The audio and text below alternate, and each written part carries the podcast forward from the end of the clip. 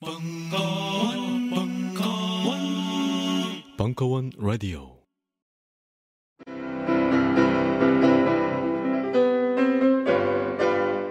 클래식은 너무 멀리 있거나 혹은 너무 가까이 있다.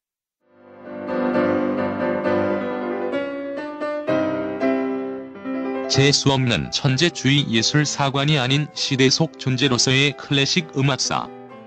지휘자 겸 피아노 박사의 실현과 함께하는 퍼포먼스형 강좌.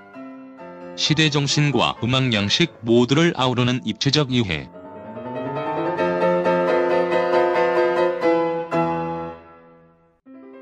(2015) 벙커원 울트라 스페셜. 클래식 끝판 48주 과정. 강헌, 송창진. old old 클래식.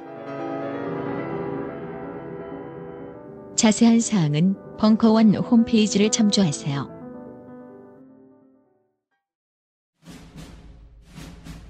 스마트폰의 바이블 벙커원 어플이 대폭 업그레이드 되었습니다.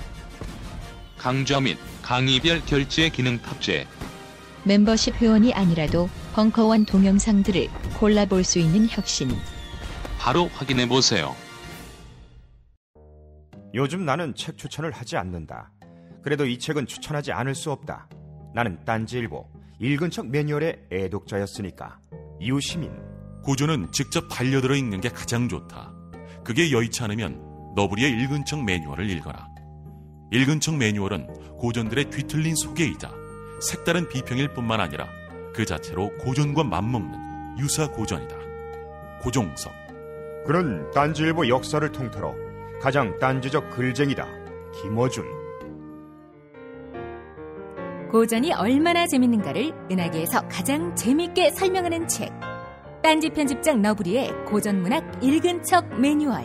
아직 고전을 모르는 분들께 그리고 이미 고전을 알고 있는 분들께도 강력 추천합니다. 지금 바로 전국 서점에서 만나보세요. 딴지 마켓에서 구입하는 분께는 저자 사인본을 배송해 드립니다.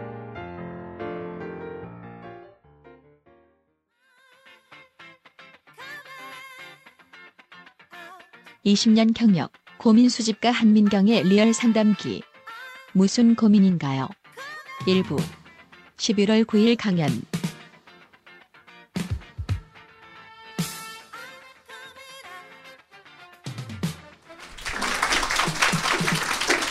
안녕하세요.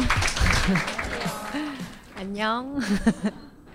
어, 낯이 익은 분들도 많이 계신데 솔직히 지금 안경을 안 껴서 눈에 뵈는 건 없어요. 보기보다 눈이 많이 나빠가지고 음, 근데 많이 와주셔서 감사합니다. 오늘 나름 썬데이인데 되게 할 게 없죠? 저도 딱히 할 게 없어서 어, 일요일인데 이렇게 모신 거 너무 어, 그 번거로우셨지만 오셔서 너무 감사하고요. 제가 살다 살다가 이런 별 희한한 일을 하네요. 북 콘서트라고 집에다가 얼핏 얘기했더니 다 음, 비웃더라고요. 그래서 얼마 전에 이제 제 주변 사람들한테 요 책을 냈다 이런 얘기를 이렇게 좀 쑥스럽고 뭐, 뭐 얘기하기도 그래서 얘기 안 했다가 하도 홍보 안 한다고 편집장님이 그래서 좀 주변에 얘기를 했어요. 근데 우연찮게 또 집에서 어떻게 알았나 봐요. 집안 식구들 단체 카톡에서 뭐 책 내냐 하면서 인쇄 나온 밥 사라.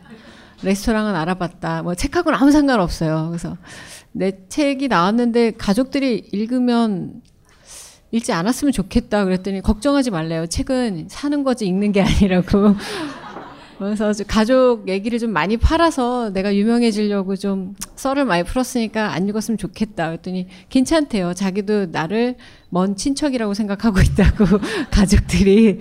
그래서 좀먼 친척은 너무 그렇고 그냥 주소온 자식이면 극적이지 않을까 그랬더니 그건 너무 막장 드라마고 되게 먼 친척으로 소개할 테니까 염려하지 말고 아무렇게나 활동하고 돈을 벌어서 집안을 일으켜 달라고 그러더라고요. 그래서 그래서 이 북콘서트도 할 마음을 먹었습니다. 이왕 한 거 편집장님도 강력히 하라고 하시고 그래서 오늘 이 자리에서 제가 드리고 싶은 얘기는 뭘까? 뭐 책을 읽으신 분도 계실 거고 특강 들으신 분들도 계시고 어느 정도 대략 제가 뭐 하는지 무슨 책 내용인지 아시는 분들 있으실 텐데 그래서 오늘 오신 분들한테 특별한 얘기를 해드려야겠다고 생각이 들어요. 여기에 나와 있는 설명은 책 보면 다 나옵니다. 무조건 책을 봐야겠죠? 그런데 제가 드리고 싶은 얘기는 왜 연도 카드로 이 책을 냈는지 그리고 연도 카드라는 게 사실 좀 생소하실 거예요. 왜냐하면 타로 카드를 하시는 분들 많으시고 불명 이 연도 카드라든지 솔 카드에 대해서도 아시는 분들이 있으시긴 하지만 직접적으로 이렇게 상담에 활용을 하고 계신지는 모르겠어요. 이 분야는 서로 교류가 없습니다. 그래서 서로 서로 보러 갈 수는 있겠지만 딱히 모여서 뭐 이게 좋네 나쁘네 얘기를 안 하기 때문에 근데 연도 카드를 제가 상담에 활용하기 시작했었던 이유와 그리고 그 연도 카드가 제가 상담하는 데 있어서 어떤 의미를 갖는지를 얘기 드리는 게 여러분들이 책을 읽으시면서 혹은 연도 카드를 주변 사람들과 대화에 그 소통의 도구로 쓰실 때 도움이 되시지 않을까. 처음엔 저도 어떻게 상담을 시작했는지 잘 기억은 안 나요. 초등학교 2학년 때였어요. 제가 좀 어렸을 때 언니 오빠랑 나이 차이가 많아서 집안에서 뭐 피터팬 같은 거 읽지 못하고 여고생 뭐 여학생 뭐 이런 것만 읽었었는데 거기에 별책 부록 같이 연말이면 점치는 이런 게 되게 많이 나오는 거 아마 보신 적 있으실 거예요. 그래서 여고생이나 여학생 그리고 뭐 소년중앙 이런 데도 보면 항상 그런 뭐 별점 테스트, 심리 테스트 이런 거 1번 그 책을 번안해 가지고 나온 거 그대로 직수입할 때 많이 나오는 거 보셨을 텐데 이제 저도 이제 그걸 보다가 어느 순간에 겨울이었던 것 같은데 타로 카드로 이렇게 특집이 나온 게 있더라고요. 근데 그 타로 카드에 나왔었던 이미지를 보면서 상당히 놀랐어요. 초등학교 2학년이었음에도 불구하고 거기에 이제 제일 기억에 남았던 카드가 데스 카드였는데 해골이 이렇게 큰 낫을 들고 이렇게 서 있는 그림이었는데 아직도 기억이 나요. 수십 년이 지났는데 그 그림을 보면서 아 이건 뭘까 하고 열심히 초등학생 이제 겨우 공부도 잘 못했거든요. 겨우 한글을 읽는 애가 그걸 보는데 일종의 카드를 가지고 뭐뭐 이렇게 연애 상담을 하는 것 같은 내용인데 아무튼 열심히 보고 그 그림이 너무 예쁘고 좋아서 어, 하나하나 오려서 뒤에다가 하드보드를 댄 다음에 언니한테 언니가 그 당시 고등학생이었거든요. 전 초등학생이고 그래서 언니한테 연애점을 봐주겠다. 근데 이제 언니가 고등학생이면 한참 그 빵집 가서 소개팅하고 막 이럴 때였거든요. 그리고 이제 언니는 또 이제 연애 쪽에 되게 발달돼 있는 그런 성향을 갖고 계셨기 때문에 그래서 우연찮게 언니를 봐주니 언니가 어, 되게 신기하더니 다음날은 친구를 데리고 오더라고요. 친구 것도 봐주고. 그래서 그냥, 어, 그냥 겨울에 할 일도 없고, 겨울방학이었으니까 다들 언니들 뭐 3, 4, 5 오셔가지고 제가 하는 재롱을 보며 그러면서 또 그게 그런가 봐요. 연애점에는 용하다 그러면 애도 동생이고 뭐 상관이 없는 거죠. 그냥 조용히 와서 물어보고 다 교회 오빠 뭐 이런 기억이 나요. 서로 뭐 성가대 했는데 좋아하는 오빠가 동시에 있고 뭐 그런 얘기. 그래서 이 언니랑은 안 되고 이 언니랑은 돼요. 뭐 이렇게 얘기했다가 둘이 싸우고 뭐 어렸을 때도 그게 그냥 뭐 초등학생인데 한 단어 한 100마디 아는 애가 돼요, 망해요, 뭐 이런 얘기밖에 못 할 텐데 그때부터 시작해서 타로에 관심을 가졌었던 것 같은데 그냥 사람을 만나면서 얘기할 때 쓰이는 소통의 도구 정도로 쭉 활용을 했었던 것 같아요. 그닥 친화적인 성격은 아니지만 사람들하고 잘 지내야 되는 미션이 있었거든요. 나름 혼자 먹고 살려면 사회 나가서 그러다 보니까 특수하게 발달단 기술이다라고 생각을 했었어요. 그리고 저는 직장 생활을 열심히 하면서 직장 상사들과 트러블이 생길 때마다 이 방법을 쓰니까 되게 좋아하더라고요. 팀장님 올해 승진하십니다. 그럼 맞으면 매달 불러요. 이게 될까 안 될까. 어 그래서 일은 되게 못했지만 그닥 팀장님이 괴롭히진 않았었어요. 회식일 잘 안 가고 뭐 아부를 떨지 않아도 어 올해 뭐 이런 걸 조심하시면 좋겠어요. 그럼 되게 예뻐해 주셨던 기억이 나요. 그러니까 사람하고 잘 지내기 위해서 어떤 도구로 많이 활용을 하긴 했었는데 결국은 이게 조금씩 어, 진화하면서 대화하고 소통만 하고 어, 어떤 커뮤니케이션을 하려고 하는 거 이상의 advice가 될 때도 있고 또는 advice를 준다라고 생각을 했지만 결국엔 그 상담 내용 때문에 제가 더 많이 위로와 위안을 받게 되는 경우가 되더라고요. 그 왜 그러냐면 여러분들 점집을 많이 가셨을 거고 아마 대부분 아주 투철한 기독교인도 꼭 가는 경험이 있으실 거라고 생각을 해요. 그럴 때 우리는 어디가 뭐 용하다, 어디가 틀렸다. 그 수많은 기억 속에 새로 개발을 하죠. 어디 요즘 용한 데 없어? 뭐 새로 막 개발을 하는데 그러면서도 모든 점집이 아직도 먹고 사는 가장 큰 이유는요. 자기만의 고객이 있기 때문이에요. 자기만의 고객은 100% 맞아요. 그래서 어떤 사람은 나는 맞고 나는 틀려. 그럼 이 사람은 용한지 안 용한지 알 수가 없죠. 그 왜냐하면 어떤 사람한테는 특별히 용하고요. 어떤 사람 거는 아무리 해도 헛다리예요. 다 자기 고객이 있는 거죠. 자기 고객은 왜 생기냐면 자기 고민 때문이에요. 혹시 여러분들 중에 제가 오늘 오전에 이제 상담을 하고 왔는데 그분이 이제 대상포진에 걸렸대요. 근데 이제 저도 대상포진에 한 여러 번 걸린 경험이 있거든요. 최근까지. 근데 여러분들 그 병명은 들어봤지만 직접 경험하고 나면은 어떤 약을 써야 될지, 어떻게 병원에 가야 될지, 어떻게 해야 될지 빠삭하게 아시게 되죠. 그래서 만약에 친한 사람이 어, 나 대상포진 걸렸어 그러면은 가만히 있진 않겠죠. 너 병원에 빨리 가라. 뭐 빨리 뭐 약을 먹어라. 뭐 수포가 생기기 전에 조심해야 된다. 잘잘잘 늘어놓습니다. 자기가 걸린 병이니까. 그러니까 우리가 갖고 있는 고밀이라는 건 자기한테 걸린 특수한 병하고 되게 비슷해요. 하긴 또 남들도 다 걸리기는 하는 병이죠. 근데 감기도 수천 수만 가지의 감기가 있듯이 자기만 앓고 있는 통증과 병에 진행하는 프로세스가 있어요. 그 내몸 때문에 생기는 다른 사람하고 구별되는 진행 방법이거든요. 결국 자기 고민을 열심히 하시다 보면은 그 고민을 갖고 있는 사람들이 보이기 시작합니다. 왜냐면 그래야 공감이 쉽게 되니까. 그 공감을 통해서 사실은 이미 치유가 되고 있는 거거든요.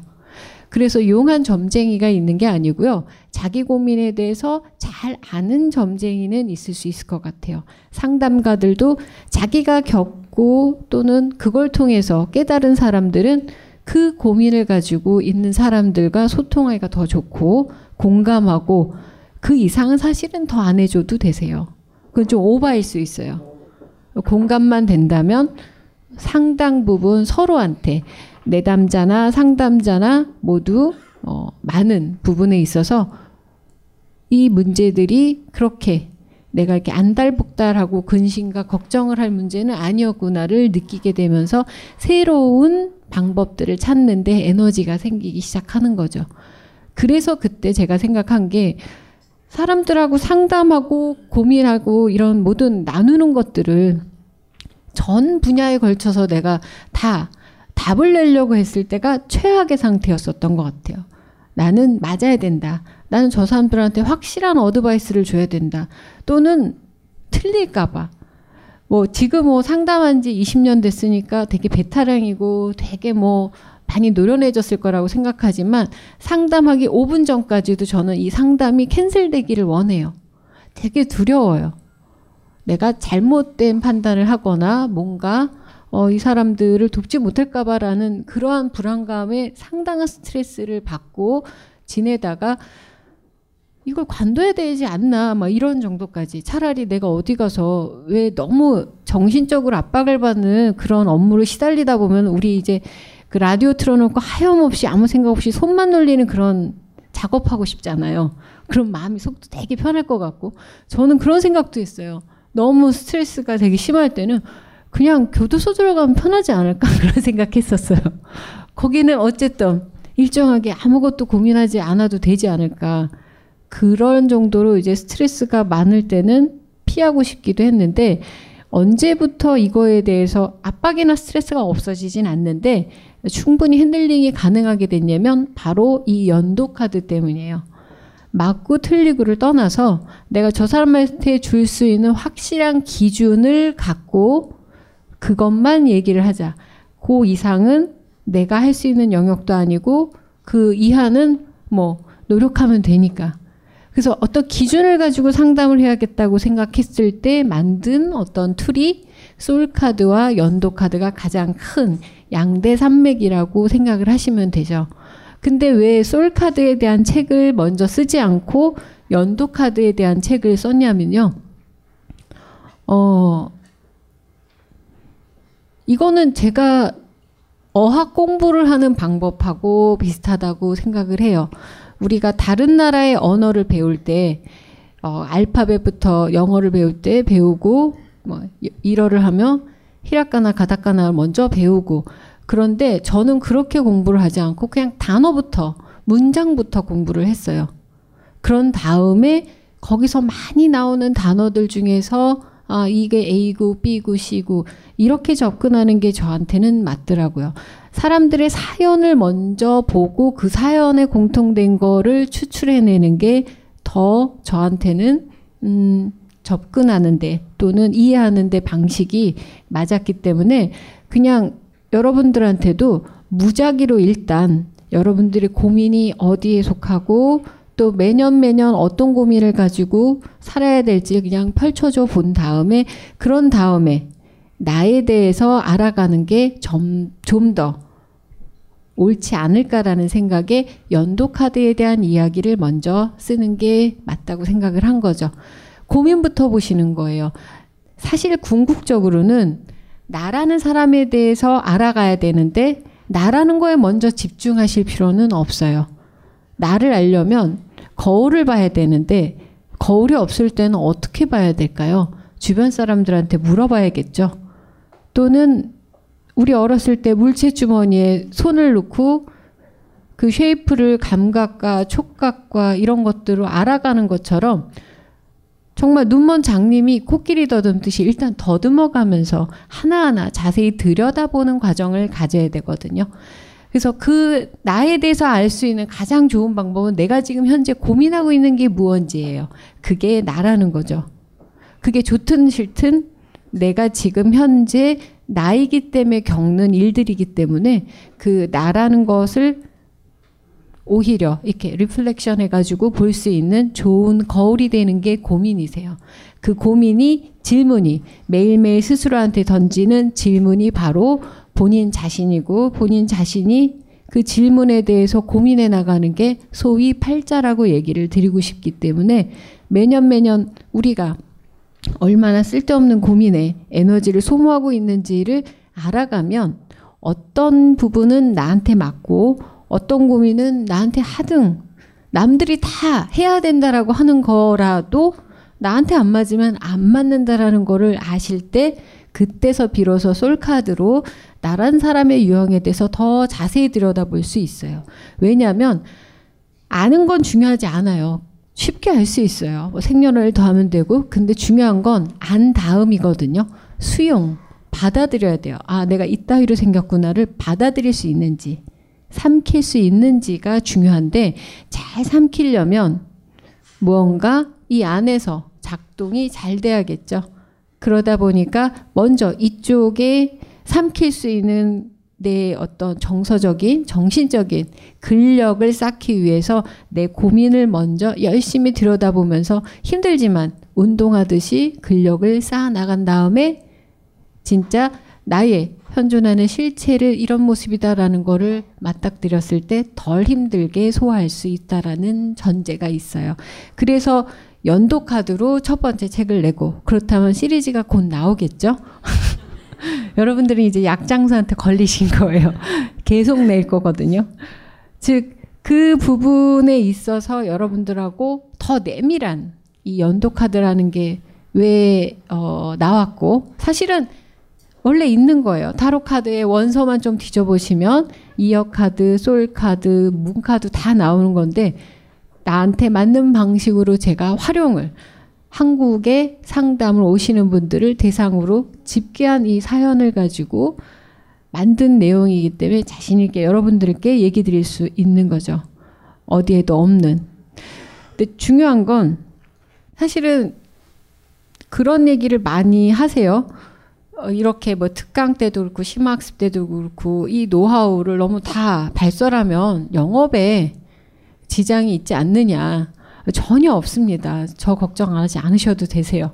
왜냐하면 아무리 해도 자기 고민과 관련된 손님만 오기 때문에 저는 이미 제 관련된 고민에 오는 손님들은 이미 길이 트여져 있어서 뭐 지장은 없는데 하나지 한 가지 정도는 저도 기대하는 게 있어요. 이런 작업들을 통해서 또 책을 내거나 여러분들과 만난 시간을 통해서 새로운 고민의 부분의 영역에 저도 접근하게 되지 않을까. 저한테도 새로운 도전이고 시도라고 생각이 됩니다. 그래서 사실 여러분들한테 뭔가를 강제적으로 또는 좋은 거라고 전달하려고 책을 낸 건 아니라는 거죠. 이 책에 22가지의 고민과 연도카드와 사연이 있는데 이 책을 보는 요령이 있어요. 제일 중요한 거는 본인의 연도카드를 계산하고 자기 것만 먼저 보세요. 그리고 나서 주변 사람들 거, 제일 궁금한 사람이 또 있겠죠. 내 주변에 가까운 사람들 걸 봐주시고. 그러다 보면 다양한 번호들 속에서 아, 저 사람들 또는 나를 이해해 가는데 도움이 되실 수 있고. 그리고 거기다 지금 아주 적기예요. 연말이죠. 연초까지. 그 다음에 어떠한 일들이 벌어질지를 어, 여러분들이 감히 상상하실 수 있을 거라고 생각을 합니다. 그래서 이 슬라이드를 준비를 하긴 했는데요. 송년 특집 그러니까 좀 이제 고민 없는 내 세상에서 살아요. 예, 고민은 늘 있겠죠. 근데 내 세상에 내 고민은 그 정도 하나쯤은 있어도 돼요. 근데 내 세상에 남의 고민이 너무 많은 게 제일 문제라는 거. 이게 핵심적인 이야기라고 보시면 되시고요. 한민경 그년 어쩌다 고민 수집가가 되었나. 내가 쓴 게 아니라서. 어, 닉네임이 연희동 한 선생이라고 합니다. 뭐 사실 저 진짜 여기 그 상담을 하면서 필요하다라고 하는 뭐 심리나 뭐 여러 가지 뭐 자격증 많이 있는데 타로만 없어요. 이거 어디 가서 어, 받으라는 얘기도 있는데 그것도 뭐 이제 귀찮고 어쨌든 무면허 타로 마스터의 음, 책을 여러분들은 오늘 구입하시게 되실 텐데 어쨌든 카드 안에 연은 많았었던 것 같아요. 화투, 트럼프, 타로. 네, 저 정말로 그 화투는 몸에서 뗄래야 뗄 수 없는 그런 존재였었던 것 같아요. 저는 이제 산수를 화투로 배웠기 때문에 여러분 이메조 더하기 목단은 숫자가 어떻게 되는지 아십니까? 섰다를 해보신 적이 없으시군요.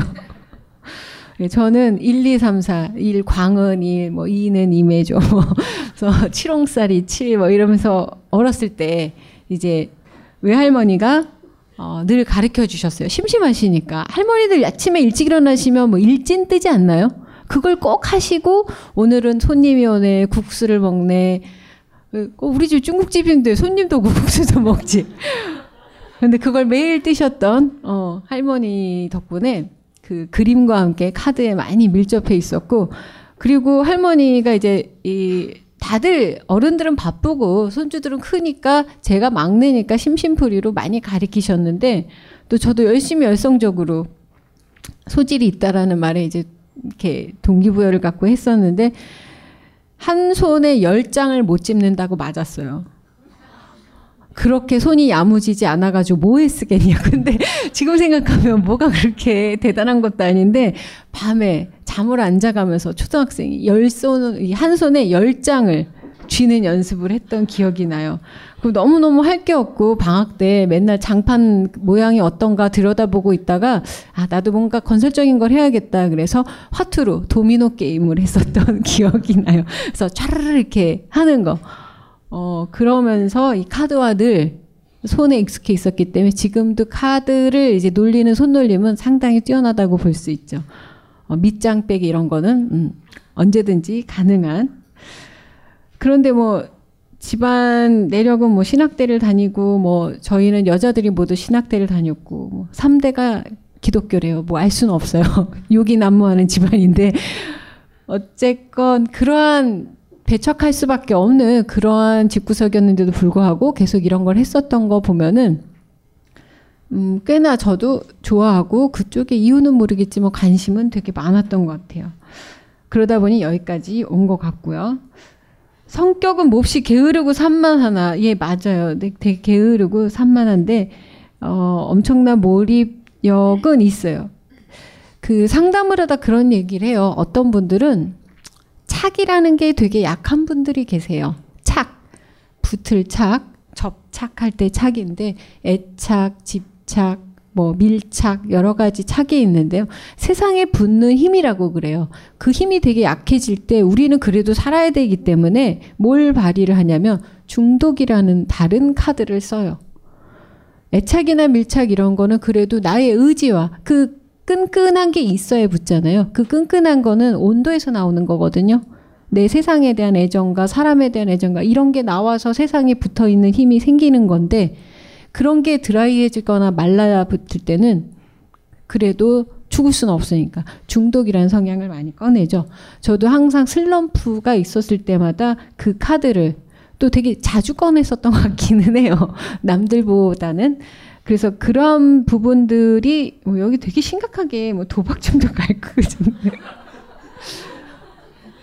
네, 잘 빠져나오긴 했어요. 가끔 전 이해 안 가는 게 저 게임을 좋아하는데 친구들한테 도 이거 해봐. 그러면 아, 난 안 해. 그래서 왜? 그러니까 너무 빠져들 것 같아서. 전그 말을 이해를 못 하겠어요. 빠지려고 하는 거지. 그러다가 막 피해 다니다가 진짜 이상한 데 빠질 수 있거든요. 그래서 간간히 빠졌다가 나오는 습관을 가지시는 게 더 좋을 수 있습니다. 어, 해본 일은 뭐 여기 있는 거에 또 다 있는데 여기 댄스 클럽 DJ는 제가 고치라고 그렇게 얘기를 해도 어딜 봐서 제가 댄스 클럽에서 뭐 이거 돌리게 생겼습니까? 옛날 뭐 락카페 있죠? LP판 하던 DJ였었고 댄스 클럽은 아니고 옛날에 피카디리 아래 ABC라는 나이트클럽이 있었는데 여러분들 모르시죠? 아시면 연배가 너무 힘이 있으신 건데 예, 거기 담당자였었던 적은 있어요.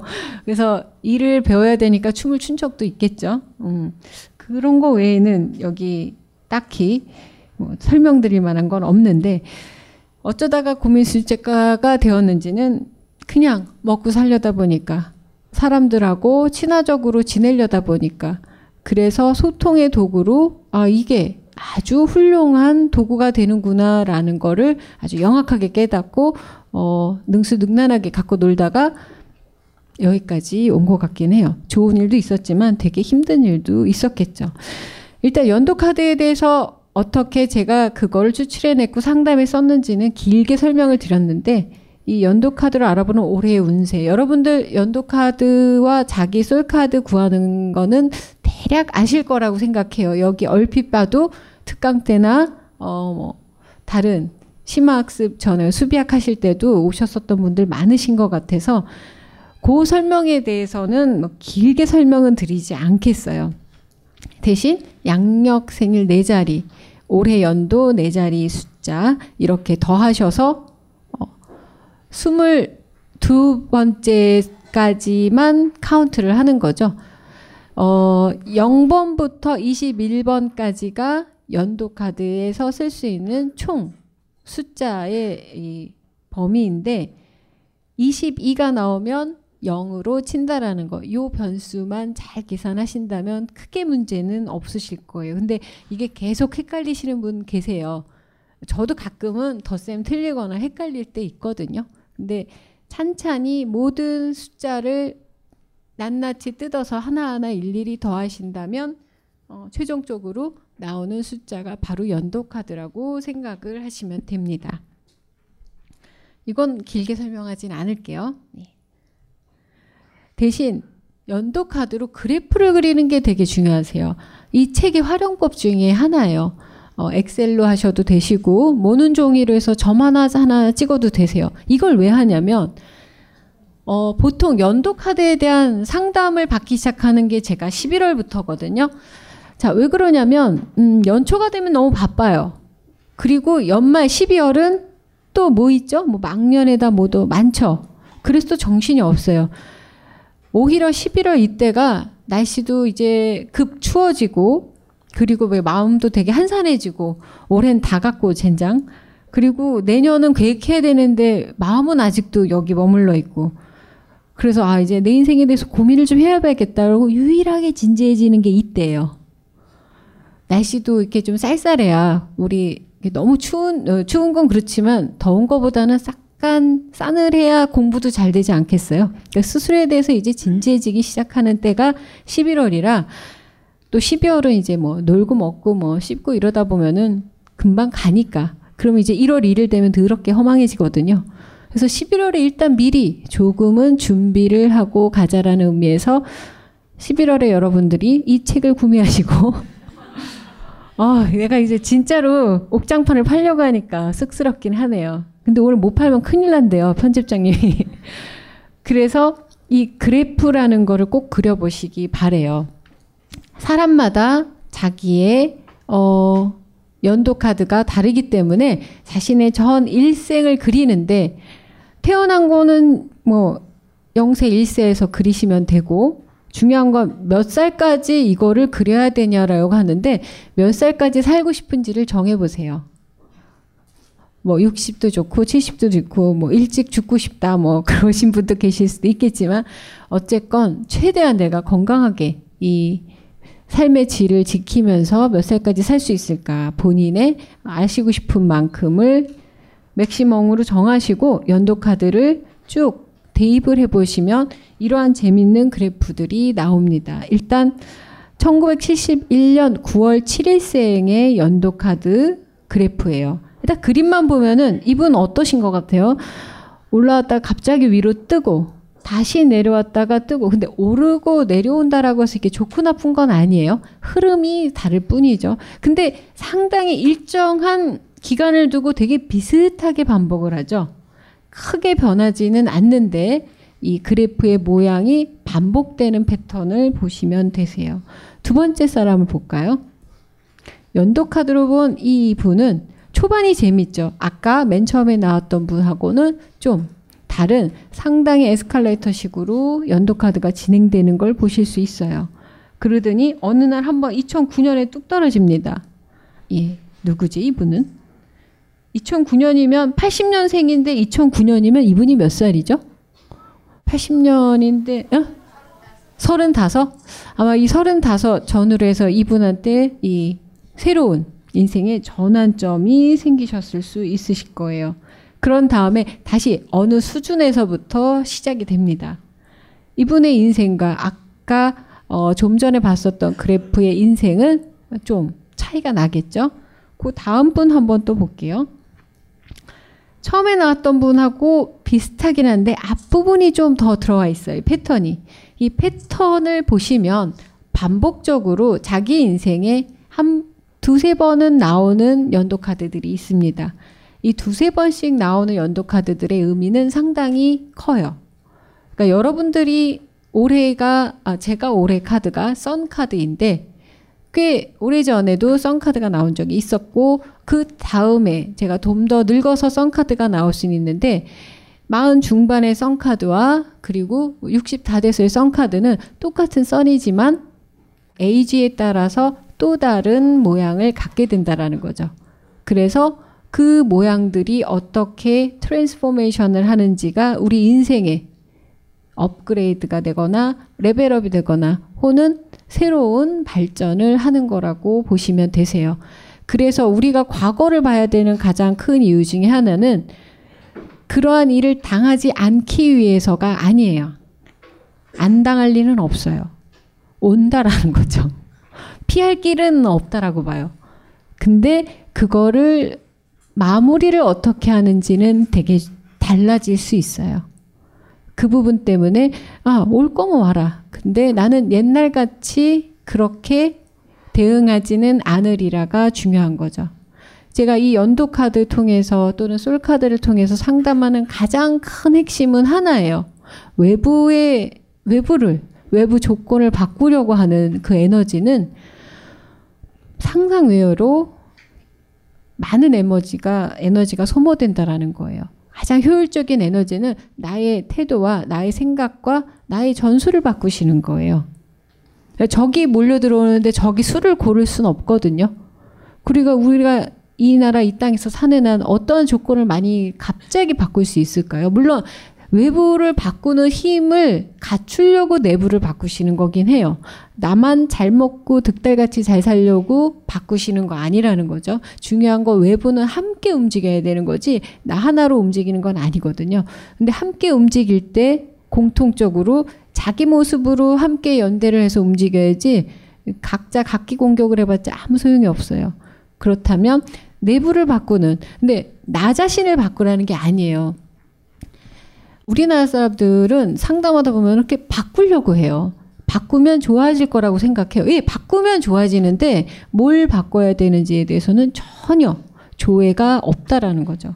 이렇게 세 사람만 봐도 그래프의 모양이 다르고 시작되는 지점, 진행하는 과정이 다른데 어떻게 일일이 다 똑같은 방법으로 아침에 일찍 일어나면 성실해지면 부지런해지면 잘 먹고 잘 쓸 수 있다라는 걸 똑같이 하겠어요.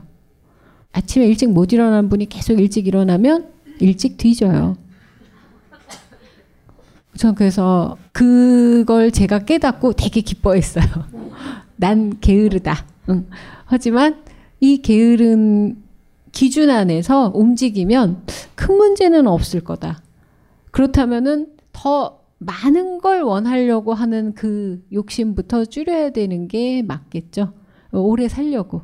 그냥 살려고도 아니고 좀 quality 있게 살려고. 그래야 다른 사람하고 비슷해질 거 아니에요. 게을러도 다 잘 먹고 잘 살 수 있는 방법이 있어요. 게으르다가 악이 된 거는 뭔가 문제가 있는 거예요. 뭐 이렇게 기레빠시로 열심히 사십니까? 열심히 사는 친구나 게으르게 사는 친구나 사실 어느 정도면 되게 비슷하거든요. 그럼 열심히 산 사람 억울할 것 같죠? 아니에요. 게으른 사람도 되게 억울해요. 게으른 사람이 더 억울해요.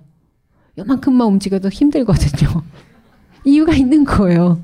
더 하라고 그러면 죽을 것 같고. 근데 열심히 사시는 분들은 체력 되시는 거예요. 그렇게 움직일 수 있으니 얼마나 부러워요. 어, 저도 열심히 움직이고 싶어요. 안 돼요. 수명이 줄까봐. 그래서 저도 억울해요. 근데 중요한 거는 그러나 저러나 우리가 얻어가는 건 사실 상당히 비슷한 평균치를 가져요. 근데 열심히 사는 분은 억울할 필요가 없고요. 본인이 그 방식이 잘 맞는 거예요. 열심히 사는 분들 보고 뭐 릴렉스해, 쉬어, 너도 놀아 못해요. 근질근질거려서. 게으른 사람한테 열심히 해 그러면 피토하죠. 각자의 방법으로 움직이시라는 거. 그래서 이 인생 그래프에서 여러분들이 한번 어, 태어나서부터 죽을 때까지 어떠한 패턴을 갖고 있고 내가 일정한 패턴이 반복될 때 그때마다 어떠한 사건 사고가 있었는지 내 인생의 히스토리를 면면히 적어보시고 그때 그때 내가 느꼈었던 감성적인 거, 정서적인 것도 함께 적으시면은 훨씬 더 도움이 많이 되실 거라고 생각해요. 알고 보면은 은근히 그냥 뭐, 어, 이런 이야기가 있네. 그리고 은근슬쩍 지나갈 수 있는 재미삼아 읽을 수 있는 책도 될 수 있지만 평생 옆에 두시고 그래프 때마다 하나하나 이럴 때 저는 책을 이렇게 다 뜯습니까? 뜯어요. 연도, 연도별로. 그래서 편안하게 들고 다니세요. 어, 책은 너덜너덜하게 쓰기를 주장해요, 저는. 깨끗하게 쓰는 분도 계시더라고요. 전 학교 다닐 때도 교과서 다 챕터별로 뜯고 다녔거든요. 너무 무거워서 그 모든 지식을 담기에는 제 뇌는 너무 소박해서 근데 이제 가끔 그런 선생님 있죠. 오늘 제 3장 배우는데 어, 지난번 했던 거 꺼내라고 그러면 그래서 저는 복습이 되게 싫어요. 즉 여러분들이 이 그래프를 본인들한테 상용화해서 쓰시면 내가 맨 처음에 어떠한 사건 사고를 당했을 때 예를 들어서 음, 상담 내용을 보시면 아시겠지만 뭐 간단하게 직장 문제라고 보셨을 때 아, 내가 이때 항상 이직을 했네. 이런 패턴을 구, 어, 변화가 있었구나. 이런 걸 공통점을 찾으신다면 옛날하고 지금은 뭐가 달라졌을까를 찾으셔야 되고 그렇다면 앞으로 또 변하는 시기가 또 온다는데 이때 나는 어떻게 준비해서 변해야 되는지 그런 것들도 충분히 전략을 잘 짜실 수가 있으시겠죠. 저는 이직에 관련된 질문 되게 많이 받는데 이직하기 전에 3년은 준비해야 된다고 생각을 해요. 근데 이 준비가 뭐냐면 내가 무엇을 어, 나가서 해야 될지 아니면 뭐 이렇게 어느 직장을 갈지 apply를 하고 하는 게 준비가 아니고 내가 그래도 이 회사에서 적어도 한 3년 정도 지날 직장 생활 했을 때 움직이고 싶은 마음이 들지 않나요? 그다음 3년치의 나의 보상을 뭐 월급이라는 걸로 받긴 하셨겠지만 사실 좀 뭔가 마음에 안 드니까 움직이고 싶은 거 아니겠어요? 그렇다면 저는 남은 기간 때문에 이 회사를 내가 어떻게 뽕빠를 낼까를 생각하겠어요. 그래서 저는 맨날 A4 용지를 들고 오긴 했지만 어 다 써가요. 이 정도는 날 위한 거야. 막면서 맞아 내가 야근했었지. 그러면서 두 개. 어 복사기를 들고 싶었지만 정말 회사 나오면 제일 그 아쉬운 게 복사예요. 여러분 킹쿠 가면 얼마 비싼 줄 알아요? 막 벌벌벌 떨면서 복사하고 그러잖아요. 근데 그걸 그냥 무한대로 막 컬러풀하게 막 내 사진하고 어 그랬던 시절이 그립죠. A4 용지 다 써가야 되시고 그걸 사자니 너무 억울하고 그렇게 내가 이 안에서 활용할 수 있는 자원이 직장이라는 거 내가 3년, 4년, 5년 아니면 상당한 기간 동안 머무르면서 내가 온 이곳의 이 자원을 끝까지 쓰시고 그리고 그걸 통해서 새로운 도약을 하셔야지 아 왜 그런 성격 있잖아요. 아 안 먹어도 그만해 난 끝낼래. 그러면 손해예요. 어떠한 일이 있어도 내쫓는 그 순간까지도 매달려서 여기 있는 많은 자원을 활용하고 그리고 사실 명함 들고 다니던 사람은 그 명함 없으면 되게 위축됩니다. 예. 그 뭐야 점심 때 나가면 이거 목줄 다 이렇게 대문짝만하게 목에 걸고 다니잖아요. 자랑스러운 거죠. 어디 소속되어 있다라는 거. 그 상당히 든든함을 가지고 자기 인생을 찾아야지. 그러라고 모든 대기업이 존재하는 거 아닌가요? 아닌가? 즉, 그런 주인된 정신으로 이 화, 자원을 활용하면서 충분한 시간을 가지고 움직이시는 게 이직에 더 도움이 되시는 거지. 그러니까 질문이 달라져야 돼요. 오셔서 언제 이직할까요? 어디로 이직할까요가 아니고 이 안에서 내가 무엇을 활용할까요가 더 좋은 질문이 될 수 있어요. 그러다가 너무 열심히 활용하기 위해서 집중하다가 승진을 하고 더 직장에 오래 계시는 분들도 봤어요. 즉 여러분들이 이직을 하거나 변화를 원하거나 무언가를 이 상황을 타개하고 싶으려고 할 때는 사실 집중을 하고 있지 않다라는 것과 비슷해요. 그래서 그런 집중하게 해주는 힘을 어디서 얻냐면은 스스로한테는 힘들어요. 왜냐하면 우리 인간은 욕망덩어리이기 때문에 늘 주변의 영향을 쉽게 받거든요.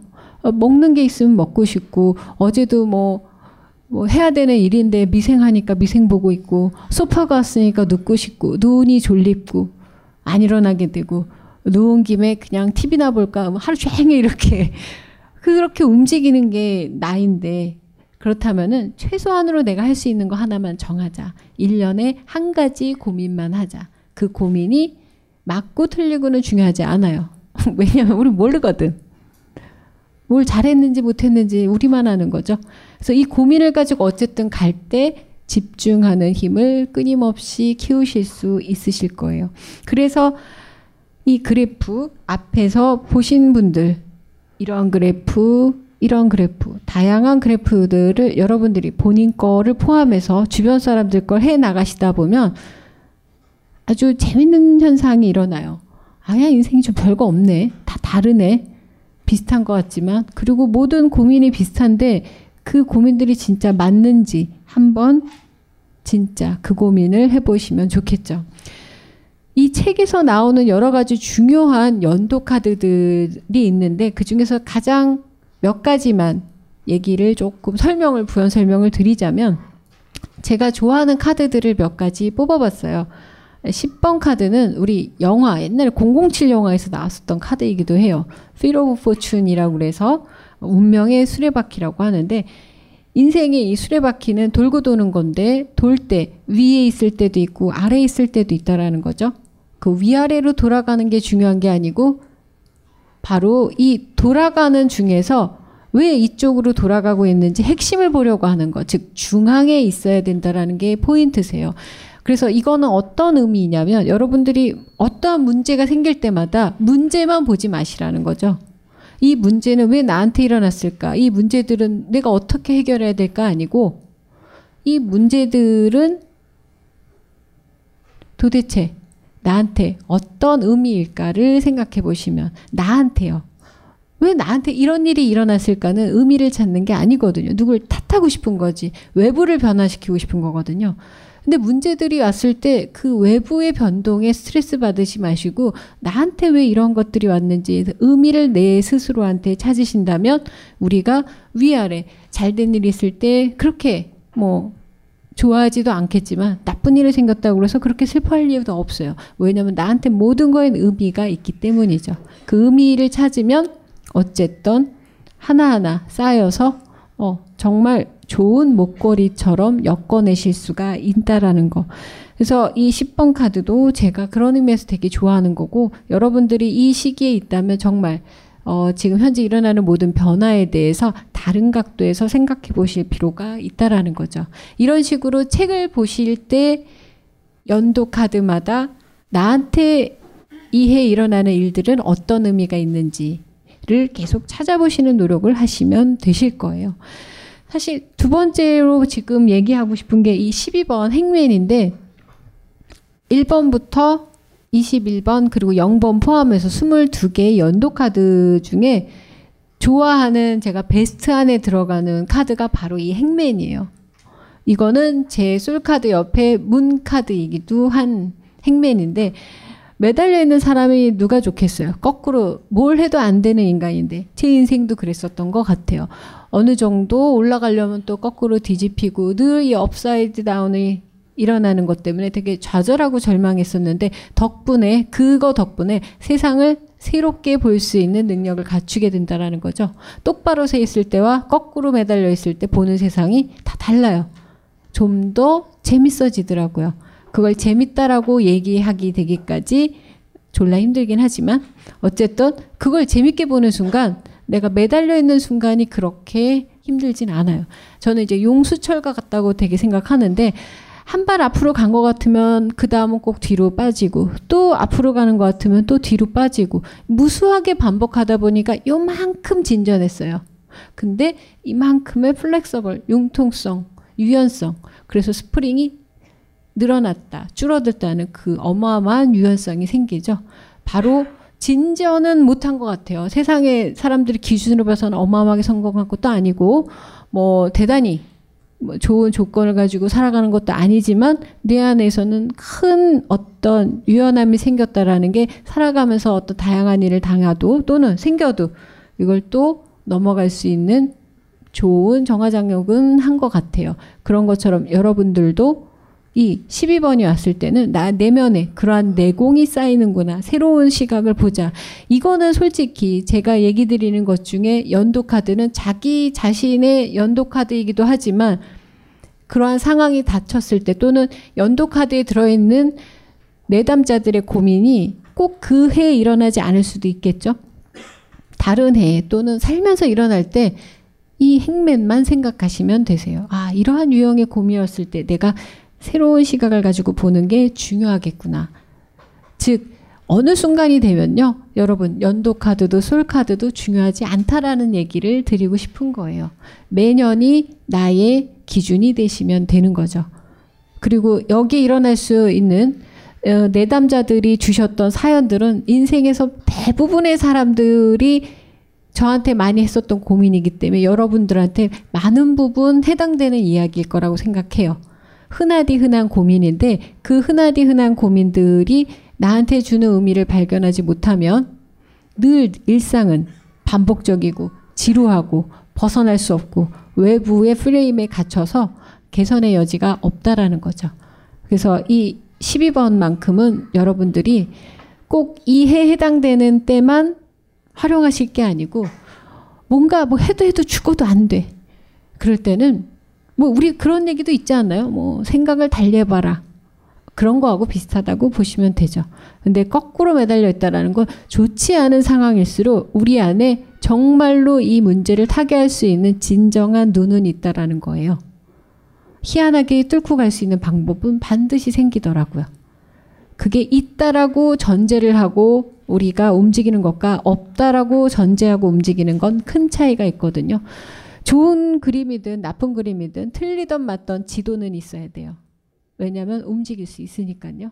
즉 행매는 우리 안에 답이 있다라는 거 물론 여러 가지 어, 문제가 많은 지도일 수도 있겠지만 그 답을 찾아가는데 모든 정답은 자신들 안에 있다라는 것만 아시면 이 행매는 스스로 문제를 해결하는데 가장 좋은 카드가 되실 수도 있으실 것 같아요. 17, 18, 19번은 항상 쌍으로 제가 묶는 되게 좋아하는 카드예요. 별, 달, 그리고 태양. 어, 삼재 삼재 해가지고 저도 삼재를 공부를 해봤는데 아무래도 모르겠더라고요. 저도 맨날 삼재예요. 평생이 삼재인 것 같아요. 뭐 들삼재, 날삼재, 뭐 되는 게 하나도 없어. 근데 그리고 또 삼재라고 그러면 어 맞아 내가 작년부터 안 좋았지 항상 3년이 세트로 가거든요 이게 참 훌륭한 단어인 것 같아요 어떻게 말해도 맞아 이 얼마나 용한 단어가. 무조건 안 되면 너 삼재래. 그럼 아뭐때 받아들여. 그럴 때 보면 참 인간은 음 옥장판 팔기 참 쉬운 사람들인 거죠. 이 17, 18, 19번도 그래서 전략상 영업적으로 제가 만든 삼재예요. 별이 뜨고 달이 뜨고 일단은 밤이라는 상황이죠. 좋지 않다라는 거예요. 뭐 별빛에 의지를 해가나 달빛에 의지를 해가나 깜깜한데 우리가 어떻게 가느냐가 중요한데 태양이 뜬다라는 전제하에 간다라는 거죠. 밤이 더 깊어지면 사실 괴로운데 이렇게 밤에 깊으면 곧 해가 뜬다는 거야. 이런 미친 주문을 해가면서 이 기간을 지나가면 해 떠도 별로 좋긴 안 해요. 그냥 바쁘기만 하지. 근데 이 시기에는 밤이라고 하는 어떤 환경이 우리 인생에서 어떻게 표현이 되냐면, 음, 사춘기 같은 시기? 뭔가 좀 더 정서적으로 불안정해져요. 중2병도 생기고. 근데 이럴 때 창의적인 거, creative한 거, 그리고 나다운 게 무언지 성찰해 나가는 이런 새로운 세계를 경험하시기도 한다라는 거죠. 밤이니까 활동성이 그렇게 많지는 않아요.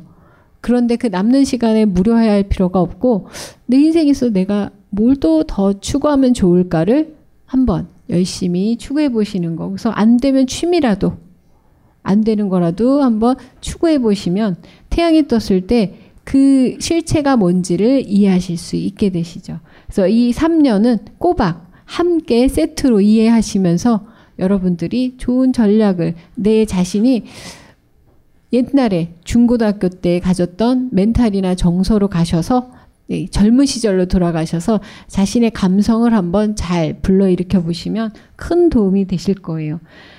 사실상 책에 나오는 이 연도 카드에 대한 뭐 설명들 뭐 다 여러분들이 읽어보시면 아시겠지만 제가 마지막으로 어 드리고 싶은 가장 큰 얘기는 반복된다라는 거 인생은 어, 뭐 역사만 반복되는 게 아니에요. 근데 우리가 반복하는 가장 큰 이유는 우리가 타고나기를 주어진 환경이 우리의 신체적인 조건이거든요.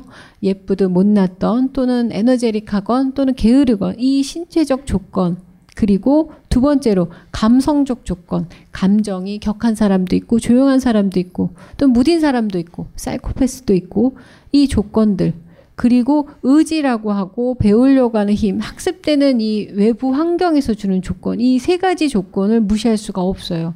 우리는 우리 인생들을 열심히 사는 것 같지만 사실은 끊임없이 외부의 조건에 맞춰서 살고 있는 거거든요. 언제부터 내 인생의 내 팔자가 나오는지는 사실은 몰라요.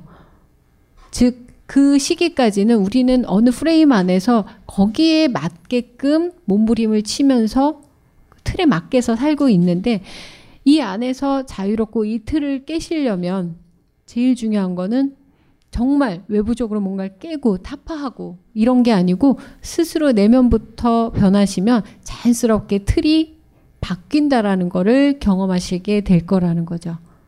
항상 제 경우를 얘기 드릴 수밖에 없는 게 저도 스무 살 때 너무너무 독립이 하고 싶었어요. 아니, 뭐 그 전부터 뭐 모든 학생들은 가출이 하고 싶지 않나요? 나만 그런지 모르겠지만 어쨌든 집이라는 데서 가족이라는 데서 벗어나서 되게 독립적으로 살고 싶고 자유롭게 살고 싶었는데 그래서 몸부림쳤었고 뭐 많이 가족들과 부딪히고 싸우고 뭐 경제력을 키워야겠다고 고군분투하고 많은 노력들이 있었는데 어느 순간에 집에 가만히 누워 있는데 별로 독립하고 싶은 생각이 사라지는 순간이 오더라고요. 그 집이 이렇게 편했는데 내가 왜 이렇게 기어나가려고 했지? 그것도 막 책에 보시면 아시겠지만 결혼을 통해서 어떻게든 뭐 탈출하려고 하고 뭐, 뭐 해외 나가려고 하고 뭐 직장을 통해서 지방에 가려고 하고 그 노력을 했는데 어느 날 집이 너무 편해요. 엄마가 잔소리를 해도 뭐 그러려니 하고 뭐 집에 뭐 사람들이 바글바글 해도 뭐 별로 거슬리지도 않고 그 신경을 안 쓰게 되니까 저는 너무 행복한데 그때부터 가족들이 나가래요. 네가 나가줬으면 좋겠대. 너 왜 너만 이렇게 행복하니? 난 너무 좋은데 저 안 나가면 안 될까요? 뭐. 근데 이제 새언니의 셋째 아이가 태어나는데 더 이상 머무를 자리가 없어요. 아이들의 교육에도 문제가 된다. 이래서 딸만 셋인데 노처녀가 집에 있으니까 어, 좋은 본보기 안 된다 그러는데 난 너무너무 집이 좋은데 자꾸 나가려는 거죠. 그래서 나는 언제부터 이렇게 집이 편해졌을까라고 생각했더니 더 이상 그들 탓을 하지 않을 때부터 되게 편해졌어요. 내 인생이 씨 엄마 때문에 엄마가 밥을 안 차려줘서 뭐 엄마가 이래서 뭐 아빠 때문에 뭐 오빠 때문에 뭐 조카들 때문에 안 되면 뭐 정말 옆집 앞집 윗집 때문에 이 집을 나가야겠다. 이 나라 때문에. 막 계속 그러는데 이들 탓을 안 하니까 뭐 뭐라고 그래도 그냥 뭐 다 내가 못나서 그렇지. 뭐 편안하게 뭐 밥 먹는데 넌 밥만 먹냐? 맨날 뭐 내가 못나서 그렇지. 야, 편안하게 신경 안 쓰기 시작하면서부터 그들이 날 꼴배기 싫어하기 시작하는데 그건 참 재밌는 현상이었어요. 너무 신경을 안 쓰긴 했나 봐요. 그래서 결국에는 어 반신반의로 이렇게 쫓겨나듯이 나오긴 했는데 뭐 나와 있던 그 안에 있던 가장 큰 변화는 뭐냐면 내 안에다 집중했더니 외부의 문제가 더 이상 거슬리지 않으니까요. 나만 움직이면 돼요. 외부의 문제들을 탓할 때는 생각보다 여기서 벗어나려고 할 때 이 외부의 문제까지 끌어안고 움직여야 되거든요. 얘는 해결해야 될 문제니까 계속 끌고 다니는 거죠. 그러니까 여러분들 오늘 아침에도 제가 상담을 두 건이나 했지만 오전에 오신 분은 계속 어머니의 인생과 자기의 인생을 계속해서 투사하면서 자기 딸까지 그 문제를 끊임없이 연관 지으면서 자기 인생을 거기에다 프레임에 계속 맞추고 그냥 다른 인생이거든요. 딸, 딸은 계속 자기가 이렇게 불행해지면 안 되니까 뭐 딸은 행복해야 되니까 자기가 희생을 해서라도 뭐 또는 뭐 엄마가 이렇게 힘들게 산 것 때문에 본인이 어떻게 해야 되고 지금 그 딸과 어머니는 아무 생각이 없는데 본인 혼자 되게 안 좋은 결과를 만들어가면서까지도 그렇게 해나가신다는 거 끊임없이 외부에 의해서 자기가 움직이고 있다라는 거예요. 어. 그럼 행복하기나 해야죠. 그런데 아웃풋이 나오지 않는다면 분명 자기답게 살고 있지 않은 거거든요. 그래서 0번이라는 카드를 제일 처음으로 해서 시작과 출발입니다. 시작과 출발은 그냥 지금 현재 내 모습이에요. 내가 생각하는 고민, 내가 갖고 있는 문제들, 이 현재로부터 시작해서 이 연도 카드를 모두 건너고 오면은 똑같아요. 그 자리에 돌아오는데 다른 모습이 돼 있다라는 거죠. 저도 그 집에서 벗어나고 싶어서 발버둥 쳤지만 그 집에 계속 있었고 결국엔 마지막에 어 집이 너무 편해도 똑같은 침대에 누워서 그 편함을 느꼈어요. 지옥이었었던 내 방이 나중에 너무 천국 같았거든요. 세상을 하나도 변한 게 없었어요. 엄마는 늘 그랬고 아빠도 늘 그랬고 가족은 늘 그랬고 집구석은 늘 그 모양 그 꼴이었어요. 뭐 갑자기 돈을 많이 벌어서 해피해진 것도 아니에요. 상황은 비슷했는데 나만 달라진 거죠. 그 방에 있었던 내 자신만 그 수많은 여행을 끝내고 돌아왔을 때 어, 모든 문제 내가 호련단신 움직일 수 있는 아주 작고 강하고 아름다운 핵이구나라는 것만 인정이 한다면 주변의 문제들에 대해서 어, 더 이상 물론 계속 스트레스 받고 뭔가 압박은 받을 거고 살아가는 삶 자체가 고통이니까 그건 변화시킬 수 없지만 나로서 견딜 수 있는 방법은 찾으실 수 있다라는 거죠. 그래서 시작과 출번을 0번으로 시작해서 21번의 바보인데요. 어, 오타네요. 예, 22번입니다. 22번이 0번이죠. 21번을 넘어서 마지막 단계에 가시면 결국엔 변화된 나로 어, 다시 시작을 하시게 되는 거죠. 그렇게 해서 집에서 쫓겨난 다음부터 정말 제 인생 그래프는 다시 쭉 새로운 그래프로 시작이 됐어요. 대신 반복되는 거 있어서 저도 아직도 몇 년 전에 있었던 안 좋고 힘들었었던 거를 이제 조만간 다시 해가 오는데 이걸 어떻게 제가 해결해야 될지를 끊임없이 고민하면서 하지만 옛날처럼 똑같이 당하지는 않으리라. 옛날처럼 대응하지는 않으리라. 옛날처럼 그렇게 어, 아무 의미도 못 찾고 그렇게 엉망진창으로 보내진 않아야지라는 단단한 각오와 결심으로 준비를 해 갈 뿐이에요. 근데 어떻게 될지는 솔직히 저도 모르겠어요. 여기서 고백컨대 제가 제일 못 버는 게 한 치 앞이거든요. 그런데도 여러분들이 오셔서 한 치 앞을 가르쳐 달라고 하면 저도 막막하긴 해요. 먼 미래는 막 말할 수 있어요. 안 보면 되니까. 맞으면 올 거고. 즉, 그럼에도 불구하고 계속 어 그냥 미래 어떤 일이 일어나서 이걸 피해야겠다 예측해야겠다 이 문제가 아니고 난 이렇게 대비하리라. 그러다가 또 망할 수도 있어요. 어씨 이게 아닌가 봐 또 다시 기회는 있으니까 다시 한번 장전하고 충전하고 그리고 준비하시면 되세요. 준비하는 것밖에 없다라는 거. 그리고 열심히 예상해서 예상치대로 살아가는 것밖에 없다는 걸 얘기 드리고 싶은 거죠. 그게 보이진 않지만 끊임없이 발전하는 우리 모습이라고 생각해요. 나답게 가는 거. 궁극의 나의 핵심에 가까워지는 게 제일 좋은 기준은 좋은 질문을 만드셔서 즉 나한테 좋은 질문이에요. 세상에 현실적으로 다 좋은 것들이 나한테는 안 맞을 수도 있어요. 저는 그 조, 몸에 좋다라는 꿀이 몸에 안 맞아요. 그 몸에 좋다는 인삼에 먹으면 배가 아프고 근데 남 뭐홍뭐 홍삼 먹으면 좋다는데 전 한약 먹으면 탈이 나요. 그런 건 알면서 왜 세상의 모든 기준들은 나한테 다 맞을 거라고 생각하는지 모른다라는 거죠. 해보고 안 되면 씨 안 맞는 거예요. 시간도 없는데 빨랑빨랑 버리시고 나한테 맞는 걸 취하세요. 일단 기분이라도 좋아져야죠. 즉 나한테 맞는 좋은 질문을 찾으셔서 나한테 맞는 좋은 인생을 만드세요. 남들 보기 좋아 보이면 그게 어느 순간 답이 돼요. 옛날에는 그지 같았던 유행이 다시 오면은 또 열심히 입는 위치하고 비슷해요.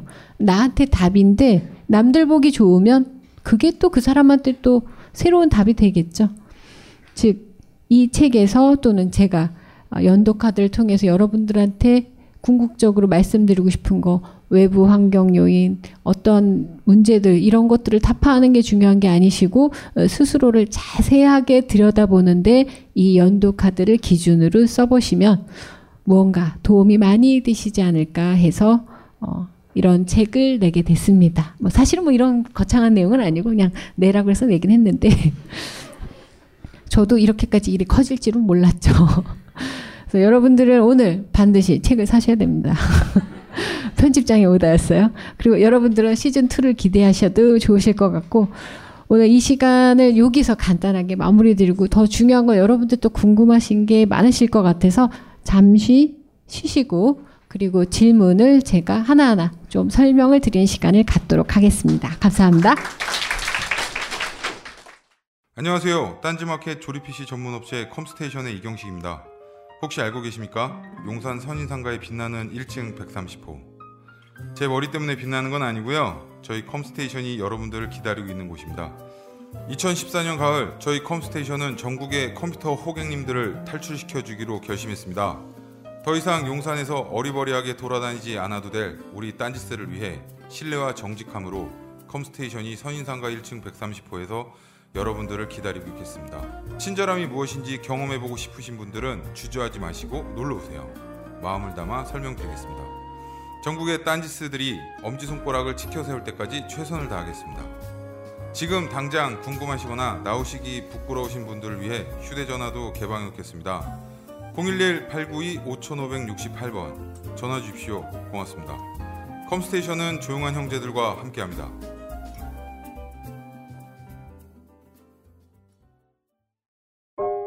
우리는 생각했습니다. 실외는 가까운 곳에 있다고. 우리가 파는 것은 음료 몇 잔일지 모르지만 거기에 담겨 있는 것이 정직함이라면 세상은 보다 건강해질 것입니다. 그래서 아낌없이 담았습니다. 평산네이처, 아로니아 친친 친 지금 딴지마켓에서 구입하십시오. 잠시만 안녕하세요. 저는 바다니 가득의 성재훈입니다. 보통 오뎅, 맛살, 핫바 등 다양한 이름의 어묵을 간식으로 때로는 반찬으로 많이 드시는데요. 그게 대부분 밀가루로 만들어졌고 기름에 튀기기 때문에 칼로리가 높아지더라고요. 그래서 저희는 어육 함량이 높으면서 기름에 튀기지도 않는 맛과 건강을 생각한 그런 어묵 한번 만들어 보고 싶었습니다. 그런데 이렇게 만들다 보니 팔아도 남는 게 없더라고요. 여러분, 저희가 정직하게 만든 어묵을 딴지 마켓에서 계속 판매할 수 있게 많은 관심 부탁드립니다. 정성을 담아 쪄서 만든 어묵 감아볶고 여러분의 관심이 필요한 정직한 먹거리입니다. 잠시만 우리 이제 어묵 먹어요 맛있는 가마복고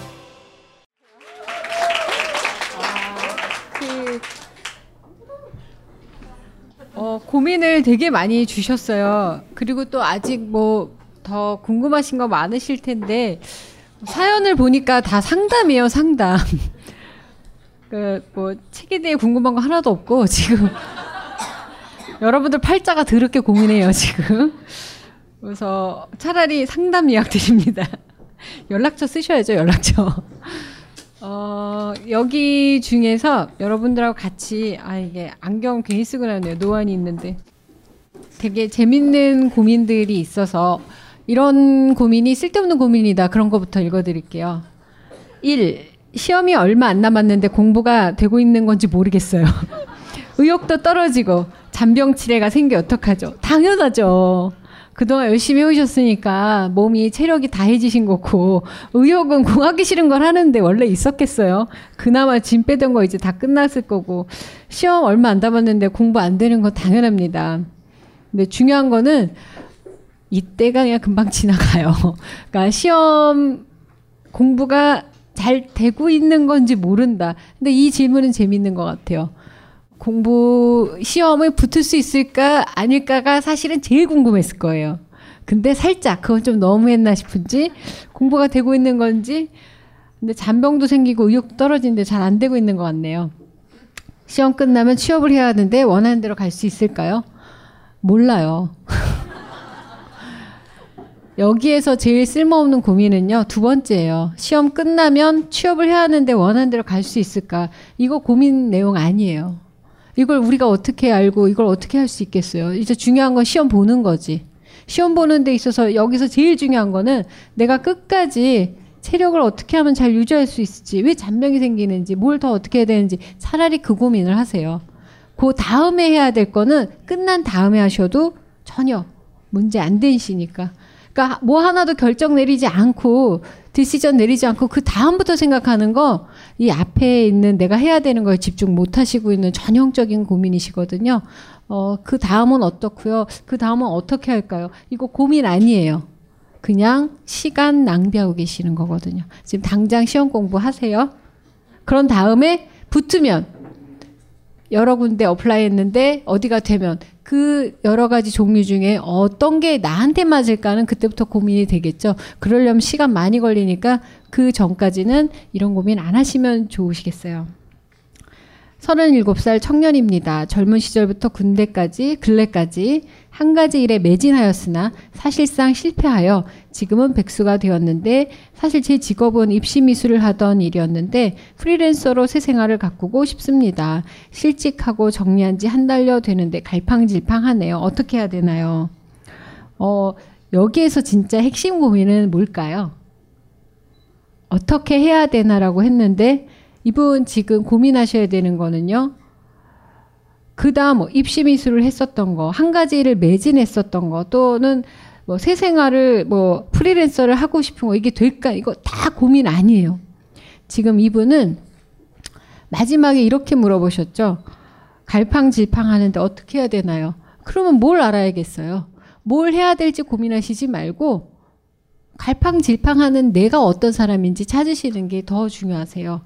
그걸 알아야 프리랜서를 해먹을지 아니면 내가 입시미시를 실패는 했지만 또 도전을 할지 아니면 이거 다 때려치고 뭘 해야 될지를 알려면 근간에 해왔었던 걸 토대로 내가 어떤 사람인지를 아시는 게 더 중요하시지 여기서 뭘 선택해야 되지는 고민이 되지 않는다라는 거죠. 뭔가를 정하고 그걸 하면 해결이 된다라고 생각하시면 더 큰 고민에 필요 없는 고민에 빠지시게 되세요. 37살이라고 하셨는데 본인은 뒤에다가 청년이라고 쓰셨어요. 외모에 자신 있나 봐요. 전 이 단어가 되게 좋아요. 스스로에 대해서 처음으로 얘기한 거예요. 37살 청년이다. 스스로 변화할 수 있고 새로 시작할 수 있는 청년이라고 얘기하셨기 때문에 그걸 기초로 본인이 진짜로 어떤 걸 원하는지를 먼저 고민해 보시는 거. 뭐 백수 많이 해요, 요즘. 고민하지 마시고요. 프리랜서 할지 뭐 할지 이거 뭐 할지에 너무 연연하지 마세요. 청년답게 다시 어, 내가 어떤 게 맞는지 한번 정말 진지하게 고민해 보시는 것부터 시작하시는 게 제일 좋으실 것 같아요. 근데 청년은 뭘 해도 괜찮을 것 같아요. 이분 갈팡질팡하지 마시고 어떻게가 아니고 내가 무엇을 좋아하는지 무엇을 할 수 있는지 한번 진짜 고민해 보시는 시간 가지시길 바라고 책에 보시면 올해 카드가 몇 번이지 거기에 맞게 고민하시면 더 좋겠죠. 어 너무 부담돼요. 뭐 교보에서 하도 많이 팔으라고 그래가지고 짜증나. 책 쓰는 것보다 파는 게 더 힘드네 이씨. 아 담당자도 와 있대요.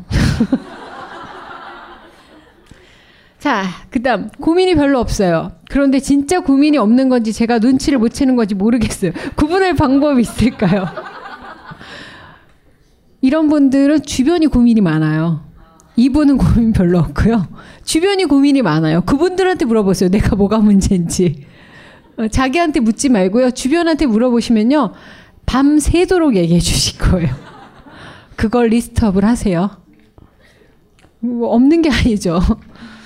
어, 누가 하나 행복하면 주변은 되게 불행해요. 어. 자, 돈 걱정 없이 펑펑 쓰고 직장 안 댕겨도 되는 이런 제 소박한금 언제 이루어질까요? 근데 우리 막 웃었죠? 여러분들도 오면 이런 거 물어봐요. 단어만 좀 더 유식하게 쓸 뿐. 꼭 핵심은 이거예요. 나 가만히 있을래. 주변에서 뭐 되는 거 없을까? 없어요. 늙는 거밖에는. 그거는 정말 가만히 있어도 돼요. 어쩜 그렇게 잘 늙는지, 인간이. 돈 걱정 없이 펑펑 쓰고, 정말, 나도 궁금해요. 음, 근데 소박해요, 이 꿈은. 왜냐면은, 그냥 꿈만 꾸고 있으니까. 이분 참 마음이 편하신 분이네요. 예. 46살에 넘버 4번이라고 하셨어요. 어, 저랑 함께 이거 고민해 보시죠. 정말 이렇게 되는지 안 되는지. 어, 근데 이분이 재미있는 건 되게 당당해요. 언제 이루어질까? 지금 나한테 답을 하래요. 될지 안 될지도 물어보는 게 아니에요. 언제 될지. 확신을 갖고 계시는데요. 어, 46세시죠? 그냥 아무렇게나 얘기해 드릴게요. 56세부터 되시면. 10년 동안은 기다리세요. 음. 연도 카드가 솔 카드나 문 카드와 연결되어 해석하는 경우가 있는지요. 예를 들어 솔 카드는 2번, 문 카드는 9번, 연도 카드는 16번. 무슨 말인지 모르겠죠. 질문이 예, 심화학습 들으세요. 어, 심화학습 신청 올라갔죠. 이것도 공지하래요. 죽겠어요. 전 지금 핫바리 연예인 스케줄이에요, 지금. 그냥 뺑이를 치는 것 같아요. 내년 1월 4일에 아기가 태어날 텐데, 어찌 출산과 양육을 해낼지요. 힘들긴 싫고요. 그냥 하면 되려나. 어, 아기가 태어나는데 어떻게 출산과 양육을 하느냐. 일단 병원 가시면 출산 되실 거고. 이런 분은 양육을 본인이 거의 안 하실 기운입니다. 어, 이렇게 말하는 거 보면 주변을 어떻게라도 움직여서 주변에 시다바리가 있거나 아니면 가마우지가 있거나 어, 아니면 어, 노욕군이 있으면 돼요. 이미 하고 싶은 생각 없어요. 예. 그럼 이분은 이왕 주변을 그렇게 닥달을 해서 편안하게 애 키우고 싶으면요. 좋은 말로 하세요. 예쁜 말로. 즐겁게 의미 있게 해내는 출산과 양육이 어디 있겠어요. 없죠? 힘들긴 싫고, 어, 힘들게 살지 마세요. 주변을 힘들게 하시면 되세요.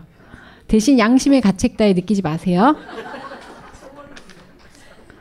그 두 가지 착한데 남들을 힘들게 하는 거 되게 못된 거예요. 네. 착한 소리도 듣고 하고 싶은 것도 그런 거 없어요. 욕은 처먹으세요. 음. 내 몸만 편하면 되지. 저희 어머니가 진짜 훌륭하신 게 어, 청소를 하면 이렇게 다리를 드세요. 지나가라고. 그, 그렇게 이렇게 몸을 움직이는 걸 죄악으로 생각하시는데, 어느 날 조용히 소파에 앉아서 정말 아무도 안 듣는데, 햇빛이 쫙 비치는데 어머니 혼자 소파에 앉아서 조용히 이렇게 말씀하시더라고요. 나는 게을러. 하지만 지혜로워. 이러시대. 어, 이거 사실이었어요. 저 그 모습을 보고, 저게 진정한 철학이구나. 아, 온 가족이 왜 이렇게 힘들었는지 알았어요. 지혜로우신 분이에요. 어, 게으르다라는 것도 아니고 당당해요. 예. 예, 그래서, 어, 괜히, 뭐 착한 척, 이쁜 척 하면서 원하는 걸 취하지 마시고, 욕 드시고, 그래도 내 몸 편한 거에 집중하시기 바래요. 그럼 양육은 절로 되실 것 같네요. 음, 많은 분들이 고민 많이 보내주셨는데 고민이 아니고 지금 본인 다 개인 사주 팔자를 물어보고 계셔가지고 근데 갑자기 내년에 애들이 많이 태어나나 봐요.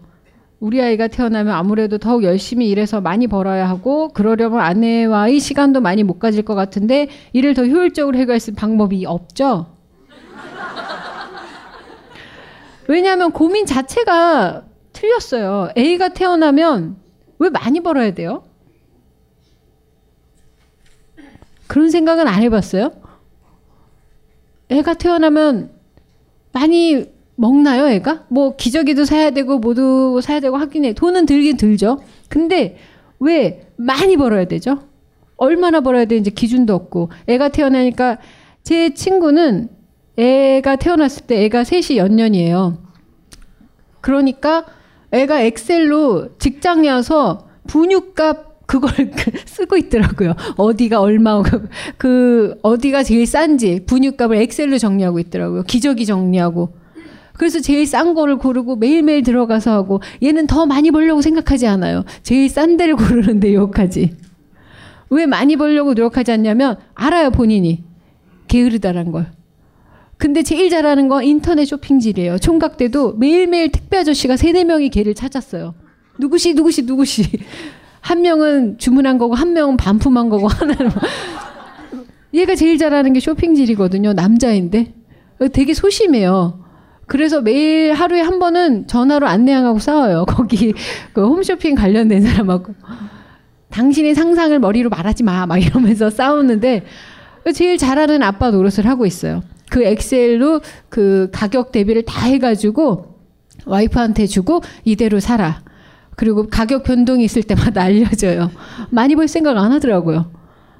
뭐 안 되면 뭐 한 번 갈 거 세 번 더 짜고 갈고 뭐 이렇게 생각을 해요. 애들이 그렇게 불행해질까요? 대신 이 제 친구는 애들하고 놀아주는 시간만큼은 아주 많아요.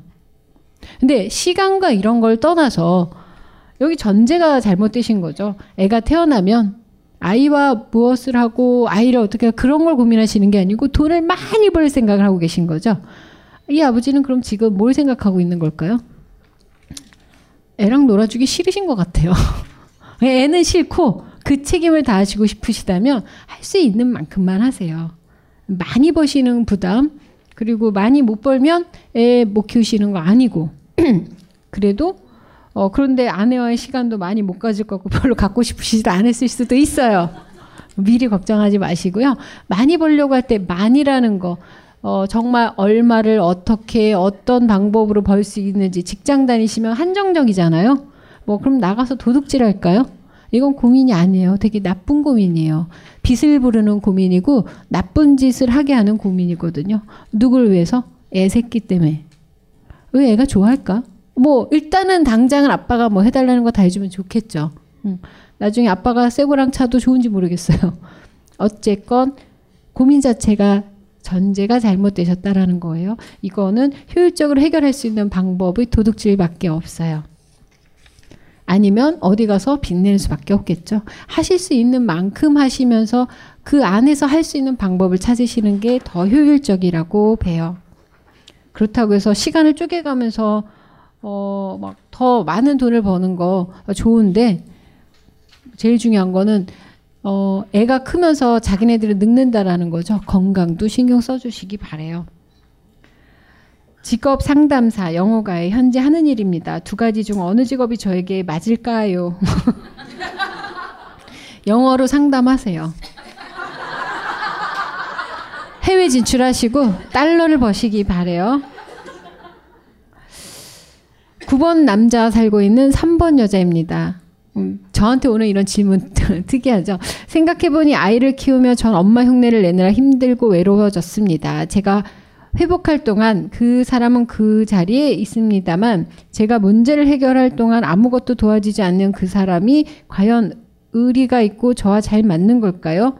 세 번을 이혼하면 안 되나요? 정말 다 못 사나요? 무슨 말이신지 잘 모르겠습니다. 뭐 이혼하세요. 생각해보니 아이를 키우며 뭐 육아와 이제 가정생활하는 게 되게 힘드시고 본인이 이것들을 해내는 동안 주변의 사람 가족이나 배우자가 도움이 안 됐다라고 생각하시는 것 같은데 어, 맞는지 안 맞는지 모르시겠다. 어, 세번 이혼하면 안 되나요? 뭐 안 될 건 없죠. 어, 정말 다 못 사나요? 뭐 못 살 수도 있겠죠. 근데 이런 고민들이 전형적이에요. 어떤 고민이냐면 어, 이 육아와 가정 생활을 꾸리는 거 그리고 일을 하시는 거 모두 살면서 삶의 무게시고 혼자 사나 가족이 있으나 삶의 무게는 되게 똑같다라고 생각을 해요. 어, 제가 이제 같이 집에 어, 사는 하우스메이트가 있는데 둘 다 이제 싱글이다 보니 음, 먹고 사는 게 늘 걱정이죠. 월세는 돌아오고 그런데 이런 경우가 있어요. 누구는 가장이어서 가족을 열심히 책임지느라고 그 압박이 더 심한지 아니면 혼자 사는 사람이 자기의 어떤 것들을 책임지는 압박이 더 심한지 어느 게 더 힘들까 뭐 이런 얘기를 한 적이 있었는데 음 많은 식구를 책임지고 있는 분들이 압박이 훨씬 더 심하겠죠 충분히 그런데 이 사람이 무너졌을 때 내가 책임져 준 사람들이 나를 받쳐주면 의미가 있는 건데 그렇지 않다면 의미가 없겠죠. 근데 어떤 의미에서 보면 혼자 사는 사람들은 그 압박이 어느 정도냐면 내가 무너지면 끝이에요. 어디 기댈 데가 없다라는 그 압박도 상당히 심하죠. 애를 키우시거나 혼자 사시거나 아무도 도와주질 않아요. 누가 도와주지 않아서 더 힘들다라고 생각하시는 건 본인 스스로를 이렇게 케어하시는데 아무 도움이 안 되실 수 있어요. 정말 도움이 필요하시면 매우 구체적으로 도움을 청하세요. 근데 그 구체적인 도움을 청하지 않거나 아니면 했는데 못 들어주거나 이해를 못 하거나 못 해주신다면 그거는 서로 함께 도움이 되진 않을 수 있을 것 같아요. 근데 이런 고민 자체는 뭐냐면 지금 혼자 계속해서 끊임없이 스스로를 어, 불행하게 하는 고민이라고 생각하시면 되실 것 같아요. 근데 주변이 날 안 도와줘서 힘든 게 아니고 어, 스스로가 어, 뭔가 전달이 잘못되었을 수도 있다라는 거. 그래서 이건 역시도 질문을 바꾸시면 더 좋은 인생의 답을 얻으시는 질문이 되실 수 있을 것 같아요. 근데 이런 고민은 많이 하실 거예요. 꼭 유아와 육아랑 뭐 이런 거 연관이 아니더라도 직장에서도 난 너무 힘들다. 도와주지 않아서 아니면 케어해주지 못해서 이런 고민들은 뭐 우리가 살면서 늘 하실 수 있겠죠. 어, 여기 나오는 음, 많은 고민들이 이제 제가 바랬었던 고민들은 많이 없어요. 뭐 책값은 얼마예요? 뭐 10권을 사도 되나요? 뭐 이런 고민은 없고 중요한 거는 여기 있는 사연 모두가 제 상담 안에 들어 있는 사연들이고 보면서 사실 상담할 때 늘 듣는 이야기들이에요. 여기서 크게 벗어나는 것도 없고 또 여기에 빠진 내용도 없이 다 오늘 아침에도 들었고 어제도 들었고 상담하는 내내 들었던 얘기라서 여러분들이 정말 또 궁금하신 부분이 있거나 그러시면 어, 직접적으로 저를 뭐 찾아 오실 수도 있겠지만 제가 일일이 다 대답을 잘 해드릴 수는 없을 수 있겠는지는 아니하지 못하리라고 말하 뒤로 갈수록 제가 근데 메일 주소를 하나 알려드릴게요. ask4seer라고 어, 네이버 계정이고요. ask ask 질문하다 그리고 4는 숫자 4예요. Ask 4, 그 다음에 seer, S E E R. 예. seer에게 물어보자.